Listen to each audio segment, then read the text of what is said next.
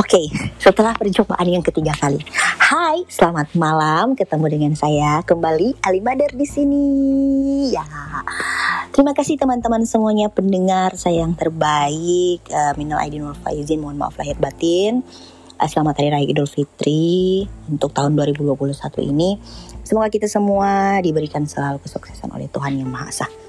Oke.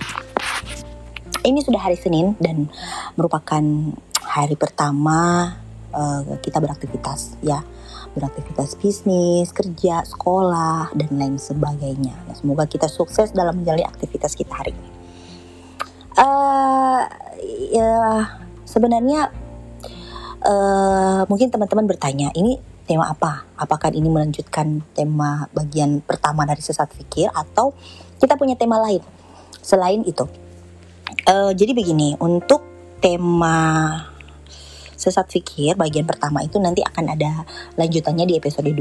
Jadi sesat fikir bagian 2 hanya saja mungkin uh, untuk malam ini saya masih mau membahas bukan masih berbicara persoalan yang sebenarnya remeh-temeh sih bagi uh, aktivitas kita, tapi uh, pantas aja untuk kita bahas begitu. Nah, malam ini ini sudah ada teman saya uh, teman sekaligus partner sekaligus juga orang yang sama ini mendampingi saya dalam suka maupun duka. Uh, kebetulan juga punya kompetensi untuk membahas hal ini malam ini. Ini sih bahasannya yang santai-santai saja ya. Uh, jadi kita akan bicara persoalan maaf. Jadi maaf itu kan teman-teman di luar sana bisa mendefinisikan maaf menurut versi teman-teman masing-masing, ya kan? Ada yang mendefinisikan maaf itu adalah memaafkan secara lahiriah, ada yang mendefinisikan memaafkan itu secara batinia, ada juga yang menggabungkan antara lahiriah dan batinia. Nah, macam-macam versi dari teman-teman itu.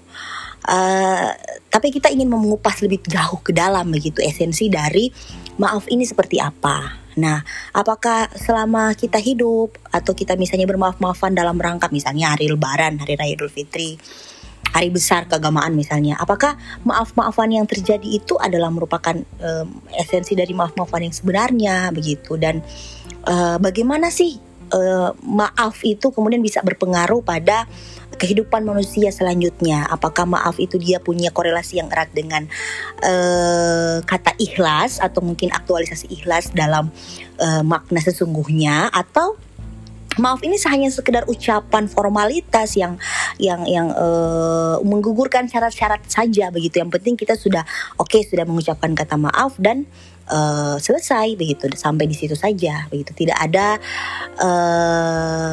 hal-hal baru atau perubahan-perubahan yang kita alami atau yang kita lakukan setelah kata maaf itu diucapkan. Nah, baik malam ini kita akan dengarkan bincang-bincang saya. Ayo bicara. Oke. Jadi menurut kamu sih kepalanya sih bisa berpikir. Astagfirullahaladzim. Menurut kamu maaf itu apa sih? Ayo coba ngomong. Maaf itu freedom, kebebasan. Maaf itu menurut teman saya ini itu freedom, kebebasan loh. Kenapa maaf itu harus jadi freedom? gitu. Maksudnya kenapa maaf itu harus menjadi bebas begitu kan? kadang kadang-kadang kan kita memaafkan ya maaf saja begitu. Apakah kita harus bebas dengan memaafkan atau bagaimana? Membebaskan dari pikiran-pikiran yang negatif ya kalau pikiran-pikiran negatif kan sebenarnya membebaskan dari tindakan-tindakan persepsi-persepsi yang negatif oke okay. membebaskan dari semua segala sesuatu yang negatif oh oke okay. dari segala kita kita ambil kunciannya ya jadi eh, kita garis bawahi kata membebaskan dari segala sesuatu pikiran yang negatif nah Uh, tapi kan begini, ada juga orang yang sebenarnya tanpa dia memaafkan, dia sudah punya pikiran negatif begitu. Dan apakah benar? Berarti dia tidak memaafkan oh berarti memang dia tidak memaafkan. Begitu ya. Berarti begini berarti maaf itu bagi dia itu hanya merupakan seperti yang saya bilang tadi itu formalitas belaka gitu atau bagaimana? Atau memang um, sebenarnya kata maaf ini sebuah kata yang mudah kita ucapkan ya. Empat kata empat huruf M A A F. Tapi sebenarnya sulit begitu untuk kita lakukan. Atau bagaimana? Karena kan kamu bilang tadi maaf itu untuk membebaskan dari berbagai macam perspektif yang perspes, apa eh, apa persepsi yang negatif gitu. Tapi ada juga orang yang tidak mau memaaf. eh, Ada orang juga yang tanpa memaafkan dia sudah selalu berpandangan buruk terhadap orang lain dan selalu negatif begitu. Tapi ada orang juga yang hmm, eh, dia selalu memaafkan, tapi dia tetap eh, berpandangan negatif begitu. Itu bagaimana menurut kamu? Berarti tidak maaf. Berarti itu bukan maaf begitu. maaf. Nah, maaf yang sebenarnya itu seperti apa? Pembebasan. Nah, makna pembebasan di sini ini itu kan harus itu kan masih abstrak, harus diperjelas dong. Nah, pembebasan dari apa begitu? Dia membebaskan dirinya dari pikiran-pikiran jahat, pikiran-pikiran negatif, tindakan-tindakannya dari yang negatif, persepsi dia terhadap orang lain yang secara negatif. Ketika dia mengeluarkan semua itu, maka dia sudah membebaskan dirinya dari hal-hal yang bersifat negatif. Nah, bagaimana caranya kita tahu bahwa maaf kita itu entah kita memberi maaf atau kita meminta maaf itu sudah membebaskan kita dari hal-hal yang negatif tadi. Sementara ada orang yang tidak menyadari begitu Kan. bahwa eh, eh, apa namanya dengan maaf itu dia sudah membebaskan diri dari Indikator maaf itu adalah kebebasan. Ketika dia sudah mampu membebaskan dirinya dari perspektif negatif tadi itu, berarti dia sudah bebas dan dia sudah memaafkan. Selama masih belum memenuhi syarat kebebasan tadi itu dalam memaafkan, Mm-mm. maka konteks maafnya itu perlu dipertanyakan. Nah, oke, konteks maaf itu perlu dipertanyakan. Tetapi kan begini, banyak sekali orang yang Urusannya Iya, iya, be- memang benar urusannya begitu. Tapi gini, saya mau minta dari perspektif kamu ya, gitu. Eh, banyak orang yang hari ini itu eh, memaafkan atau minta maaf, tapi hanya sekedar redaksi saja, begitu. Jadi ya sekedar formalitas begitu. Nah, apakah maaf ini nantinya akan menjadi maaf-maaf yang palsu, begitu kan? Atau misalnya menjadi dia menjadi seolah-olah seperti orang yang munafik, begitu? Atau mungkin ada juga begini dia meminta maaf atau eh, eh, maaf ini kadang-kadang digunakan sebagai senjata sosial. Misalnya ketika Idul Fitri kita datang ke rumah pejabat atau orang yang kita anggap penting. Jadi memang maaf ini itu berkaitan erat dengan status sosial orang lain. Sementara mungkin kita juga pernah punya dosa sosial atau punya dosa secara individual kepada orang lain, tapi mungkin orang ini eh, bukan orang yang punya kuasa, orang yang bisa-bisa saja. Tapi kita ternyata menyepelekan, ah buat apa sih minta maaf ke dia gitu kan? Tidak ada urusannya kita minta maaf ke dia. Tetapi untuk orang-orang yang punya status sosial yang tinggi, yang punya kuasa, itu wajib hukumnya untuk kita pergi meminta maaf. Meskipun memang maaf dalam kategori itu hanya sekedar formalitas. Bagaimana menurut kamu? yang penting dia sudah melatih. Oh begitu ya, yang penting dia sudah melatih ya. Melatih dalam bentuk kata dulu. Hmm, jadi tidak penting apakah itu akan diaktualisasikan. Daripada tidak menyebut kata maaf. Iya, ini tapi maksudnya begini, ada orang yang sama sekali dia tidak mau, bahkan berkata-kata pun dia tidak mau meminta meminta kepada Puncak dari maaf itu adalah kebebasan. Awal daripada kebebasan itu mengucapkan maaf. Tapi kalau misalnya dia tidak mau mengucapkan kepada misalnya orang yang biasa-biasa saja, itulah makanya saya bilang tadi gini kan ada orang yang dalam konteksnya gini, dia menggunakan maaf ini sebagai senjata saja untuk digunakan ke orang-orang yang punya kuasa agar mungkin kepentingan-kepentingan dia secara pribadi itu bisa difasilitasi. Tapi dia ternyata di lain hari juga punya kesalahan terhadap orang lain yang hanya B aja gitu, yang biasa saja. Tapi ya karena dia pikir tidak ada pentingnya juga dia mau minta maaf ke orang itu dan tidak akan eh, apa namanya ya tidak akan membantu memfasilitasi kebutuhan dia ya tidak penting untuk minta maaf ke orang yang biasa ini. Jadi konteks maaf ini pengaruhnya itu bukan hanya persoalan individu ke individu lainnya. Aha. Tapi konteks maaf ini sangat berpengaruh penting bagi individu sendiri gitu. Individu dirinya sendiri begitu, subjeknya gitu. Jadi konteks kebebasan itu konteks maaf itu bagaimana kemudian dia bisa melatih diri subjeknya Mhm. untuk lebih baik lagi meninggalkan hal-hal yang negatif tadi itu. Begitu. Maka yang paling terpenting adalah memaafkan daripada meminta maaf. Yang paling terpenting daripada maaf itu adalah memaafkan. Oh, jadi gini. Jadi kalau misalnya Untuk apa? Heeh. Bukan untuk persoalan selain persoalan konteks individu dan individu lainnya, Mm-mm. Itu sangat berpengaruh penting bagi subjek dirinya sendiri gitu. Hmm, jadi mungkin Jadi kalau misalnya dia tidak mau minta maaf ke minta orang maaf lain gitu, orang, orang yang biasa lain. aja gitu. Ah. orang yang biasa aja gitu, Oh, itu urusannya berarti dia tidak mau melatih dirinya untuk menjadi sebagaimana mestinya manusia. Oke, sekarang kita bicara ke persoalan melatih karena tadi kan kamu ngomongnya melatih. Nah, eh, apakah cara melatih diri kita untuk menjadi pribadi yang lebih baik? eh, satu-satunya cara itu hanya dengan meminta maaf atau memaafkan. Bukan satu-satunya cara, tapi salah satu cara. Oh iya, oke ya makanya saya tanya ke kamu gitu. Apakah hanya dengan eh, salah satunya cara, eh, satu-satunya cara? Berarti kan ada cara lain gitu kan selain memaafkan. Nah, eh, dalam proses melatih itu, nah kita kan pasti akan menemui berbagai macam tantangan ya, karena eh, kita juga manusia. Kadang-kadang kita sudah meniatkan kita untuk melatih diri kita, ya kan, Eh, pikiran kita untuk ah, kita akan memaafkan orang ini meskipun mungkin orang ini tidak mau tahu acuh atau mungkin tidak punya kepedulian untuk meminta maaf. Tapi kan kadang-kadang kita merasa eh, ada ego dalam diri kita sebagai manusia. Ah, buat apa kita memaafkan dia? Begitu. Berarti dia tidak mau melatih. Sementara dia tidak eh, punya inisiatif begitu. Berarti dia tidak mau melatih ya. Berarti dia tidak memahami makna daripada maaf itu. Tapi kan sebenarnya gini, mema- eh, kalaupun dia mau melatih berarti memang benar-benar dia harus mempertaruhkan, begitu kan? Mempertaruhkan eh sesuatu yang besar begitu. Karena kan oke lah, mungkin bagi orang-orang eh, anak-anak yang maaf memaafkan itu sesuatu yang yang sederhana. Tapi kan untuk orang dewasa, maaf memaafkan itu merupakan sesuatu yang dia benar-benar eh, mempertaruhkan diri dia begitu, mempertaruhkan harganya, harga dia sebagai manusia. Nah, apakah eh, menurut kamu itu semua orang bisa melakukan hal tersebut begitu? Apakah Kalau semua manusia bisa? makna dari papa konteks maaf itu, dia akan melakukan itu. Sama kayak konteks puasa. Mhm. Puasa bagi orang yang memahami makna daripada puasa, dia akan melakukan itu dengan cinta. Karena untuk dirinya sendiri, untuk kepentingan subjeknya, untuk memperbaiki dirinya. Sementara yang lainnya memahami puasa hanya dalam konteks menahan lapar dan haus.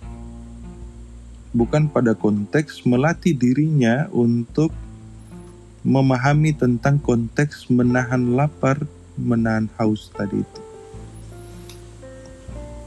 Begitu juga dengan konteks maaf. Maaf adanya orang yang memahami konteks maaf hanya dari segi kata saja, tanpa makna. Sementara ada sebagian yang lainnya memahami konteks maaf itu sekaligus makna.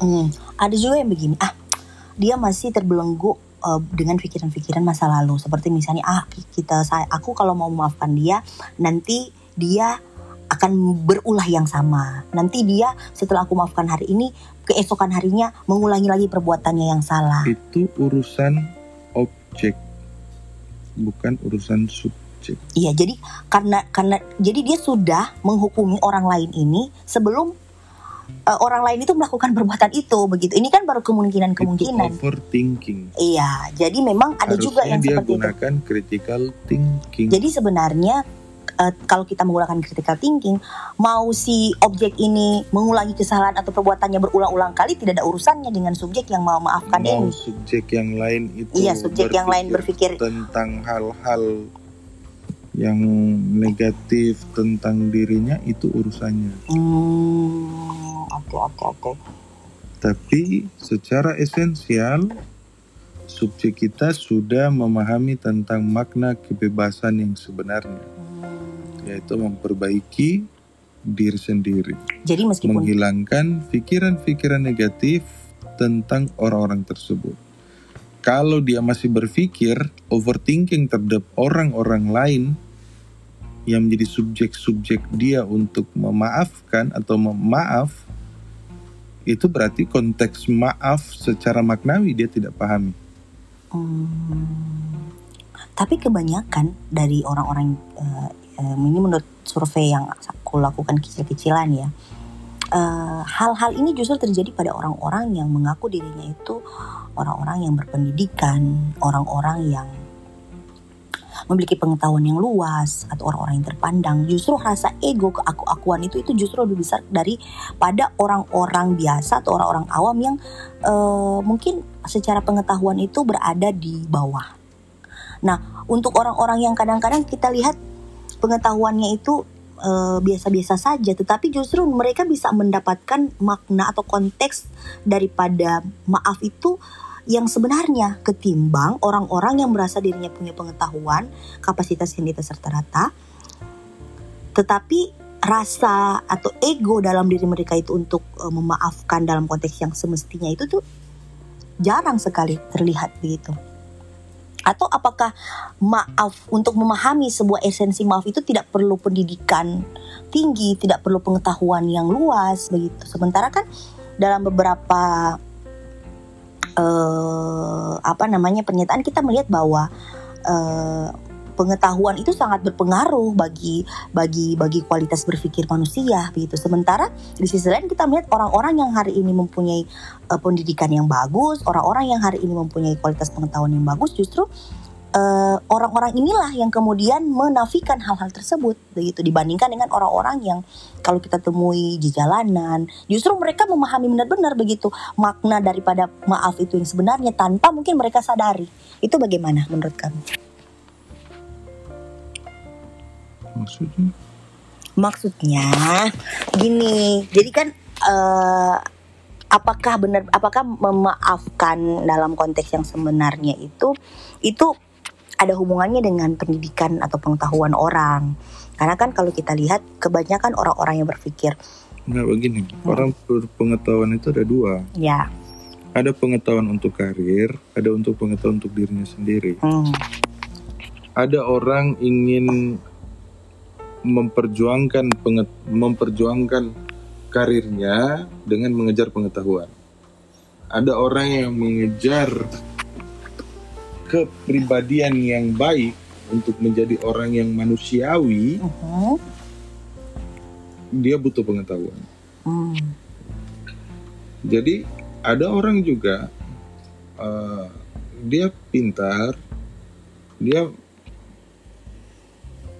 eh, apa namanya fokus mencari pengetahuan, tapi fokus mencari pengetahuan untuk persoalan karirnya, bukan untuk bagaimana kemudian membuat kualitas dirinya itu menjadi eh, apa namanya menjadi paripurna begitu. Dia memahami bahwa ketika kita menuntut ilmu, kita akan mendapatkan cuan yang banyak. Kita akan dapatkan jabatan yang layak. Kita akan dapatkan gelar yang terhormat. Tapi ada juga yang men- mencari pengetahuan bukan hanya untuk itu, tapi untuk bagaimana memparipurnakan dirinya bagaimana membentuk jiwanya, membentuk dirinya untuk bermanfaat bagi diri dan orang lain gitu. hmm. Jadi sebenarnya konteks memaafkan itu memang eh, tidak ada hubungannya ya antara orang yang punya pendidikan tinggi, tapi memang dia berpeng- tujuan berpengetahuannya hanya untuk pengakuan, misalkan seperti Iya. itu, bukan untuk merubah atau eh, membuat dirinya itu lebih baik begitu, tapi Hmm. hanya untuk pengakuan duniawi, Jadi entah bermanfaat Iya. bagi dirinya dan lingkungannya. berarti memang ada orang yang dia berpendidikan atau dia mau misalnya punya gelar yang banyak atau mau punya jabatan yang tinggi ya hanya untuk pengakuan duniawi saja begitu ya. Sementara eh, tidak bisa bermanfaat bagi orang lain. Atau memang dia hanya benar-benar eh, mengejar eh apa namanya ya mengejar ambisi dia saja begitu tanpa mau melihat orang-orang di sekitar dia. Nah orang-orang seperti ini yang mungkin cenderung eh menafsirkan bahwa maaf itu ya hanya sekedar sebagai eh, formalitas begitu Hmm. yang digunakan sebagai kebutuhan atau kepentingan politik saja ya Hmm. kepentingan politis kepentingan politis ini kan ya bisa berbagai macam tafsirannya begitu kan tapi justru ada orang-orang yang orang-orang awam yang tidak mungkin punya pendidikan tinggi tapi lebih memaknai esensi daripada maaf itu sebenarnya karena memang mereka orang-orang biasa tapi Bukan tidak berpengetahuan ya, tapi dia berpengetahuan. Hmm,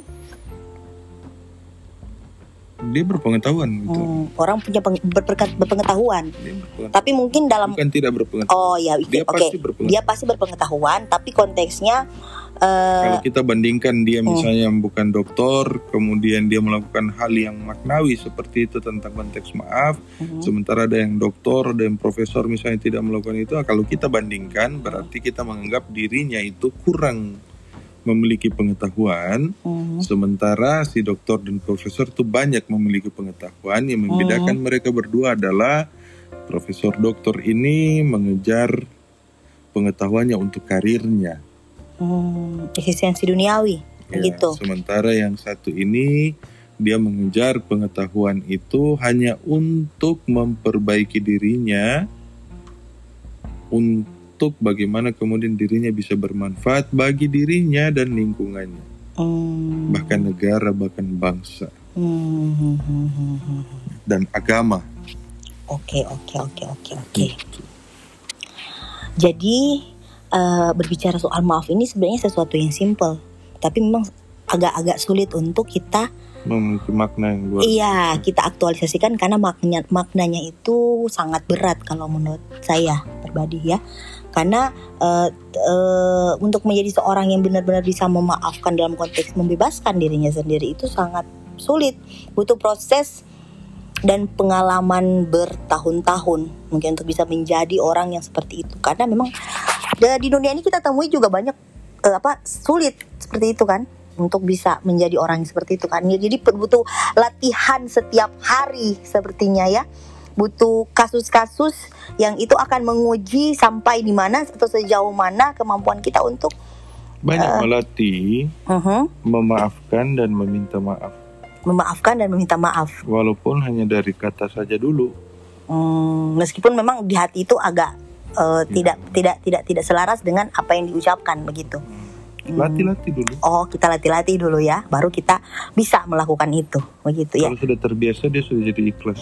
Oh, sudah jadi ikhlas. Jadi eh, belajar untuk meminta maaf dan memaafkan dari hubungan hub- dalam hubungan-hubungan yang paling sederhana, misalnya dalam hubungan keluarga, begitu kan suami istri, ak- suami eh, apa anak eh, su- apa orang tua ke anak, misalnya kalau salah orang tua juga bisa kan meminta maaf ke anak, begitu kan? Wajib. Wajib. Karena Kalau orang tua sendiri juga. Oh begitu atau misalnya kalau anak salah wajib minta maaf ke orang tua begitu ya kan Hmm. karena untuk anaknya sendiri juga begitu Hmm. Nah, kalau dalam hubungan per- persahabatan atau pertemanan atau relasi-relasi bisnis kalau kita misalnya salah ke kita merasa bahwa diri kita punya punya salah ke seseorang gitu yang ada di dalam lingkungan atau circle pertemanan kita ya kita meminta maaf Ada pertanyaan begini, mana yang lebih berat, memaafkan atau meminta maaf? Iya, kalau menurut kamu bagaimana? Memaafkan atau minta maaf? Itu kadang-kadang jadi polemik loh, karena begini, eh, ada orang yang menganggap bahwa mendingan saya eh, minta maaf duluan, begitu kan, daripada harus memaafkan. Atau Yang ada juga yang bilang, berat itu meminta maaf. iya sih, kalau memaafkan kan tanpa kita mengucapkan juga bisa ada kan. orang yang memaafkan tanpa ada orang meminta maaf. Belum bagaimana mau memaafkan kalau misalnya memang tidak ada orang yang bersalah? Ya, misalnya begini, Coba. ada orang si A ini Mhm, melakukan mhm. kesalahan. Mhm. Si B Oke. ini orang yang tulus, ikhlas, dia Hmm. bilang biarlah. Saya sudah maafkan dia sebenarnya. Aha, Saya sudah ikhlaskan. mhm, Saya sudah maafkan. mhm. Sementara si A ini tidak pernah meminta maaf. Oke, tapi tanpa si A mengucapkan kata maaf, dia sudah memaafkan, Dia sudah begitu. maafkan. Oh, oke, oke, oke, oke, oke, oke, oke. Itu tanda bahwasanya meminta maaf itu sangat berat. Hmm, ketimbang dari memaafkan begitu ya hmm oke oke oke oke Ada orang pas orang minta maaf oh, sudah saya sudah maafkan. Hmm, hmm. Hmm. Tapi tidak semua orang mampu meminta maaf. Ada orang sudah tahu dia salah, tapi dia sulit untuk berkata minta maaf. Hmm. Karena apa itu ego. Makanya meminta maaf, memaafkan itu melatih untuk dirinya sendiri. Melatih menundukkan egonya. Loh, tapi kalau misalnya si orang tersebut misalnya si A yang punya punya yang yang yang yang yang misalnya si A dan si B berseteru begitu terus eh, si A ini salah si B ini yang benar misalkan begitu dan si si A ini tanpa dia meminta maaf si B sudah memaafkan begitu kan. Nah, apakah perlu lagi misalnya eh, si A mengucapkan maaf sementara si B ini sudah memaafkan meskipun tanpa sepengetahuan si A. Kalau dia niat untuk melatih dirinya, Mhm, menggugurkan egonya, mhm, gengsinya, mhm. dia harus mengucapkan minta maaf. Meskipun Walaupun mhm, orang itu sudah memaafkan. Mhm, Alangkah baiknya sebelum dia tahu orang tersebut sudah memaafkan, mhm. dia harus mampu mengucapkan minta maaf. Hmm. Tapi kan kebanyakan begini Ada kepada orang begini kasus-kasus. yang tidak salah, Mhm, dia merasa dia pada posisi benar, tapi dia berani untuk minta maaf. meminta maaf. Iya, karena itu kan tanda apa? Mhm, Bahwasanya konteks maaf itu dia pahami bahwasanya konteks maaf itu adalah dia menggugurkan egonya, dia Hmm. menggugurkan klaim kebenarannya mhm, dengan keinginan apa? Tidak ada konflik, tetap ada persaudaraan mhm, untuk kebaikan dirinya. mhm. Berarti dia memahami konteks maaf. Ada orang sudah tahu salah, sombong lagi. Tapi kebanyakan begitu. Ya saya juga tidak bilang Minta maaf. saya juga tidak bilang bahwa saya juga atau kamu itu sempurna karena kita juga masih manusia. Berdoa sajalah semoga kita tidak menjadi orang seperti yang kita bicarakan hari ini atau misalnya dalam Pembicaraan untuk diri kita sendiri. Iya betul sekali makanya semakin banyak berbicara tentang hal-hal yang baik itu sama dengan kita mereview atau dalam bahasa kerennya kontemplasi. Jadi kita berbicara ini bukan dalam konteks kita misalnya menyerang si A atau si B atau orang lain yang mungkin di luar sana tiba-tiba merasa bahwa oh saya yang dikatakan mereka bahwa saya ini ma- eh, tidak mau minta maaf tidak. Kita berbicara pada konteks kita mau mengkontemplasi tentang perbuatan-perbuatan kita yang selampau yang kita lakukan sehingga nanti di kemudian hari kita bisa mencegah itu tidak terjadi. Eh apa namanya? Memperbaikilah eh, hal-hal yang mungkin buruk yang eh, ada di dalam diri kita sebagai manusia. Karena memang manusia itu tempatnya salah tempatnya alpa. Bagaimana cara untuk kita bisa melatih diri kita? Ya sering-sering berbicara sehingga nanti kita bisa mengingat dan mengaktualisasikan di kehidupan yang nyata seperti itu Oke, jadi menarik sekali sebenarnya membahas persoalan maaf, maaf, meminta maaf dan memaafkan. Tapi karena waktunya di sini sudah pukul 1 lewat 32 menit, eh, rekaman kita juga 20 tu- 28 tepat ini, 28 menit. Em, eh, nanti kita lanjutkan kembali lagi pembahasan kita. Menarik sekali ya untuk maaf memaafkan. Ini jadi eh, kita akan lanjutkan di episode-episode berikutnya dengan bahasan-bahasan atau tema yang lebih menarik lagi. Dengan teman diskusi saya di sini Cakra Abrahim Buhang. Terima kasih atas kesempatannya. Bye bye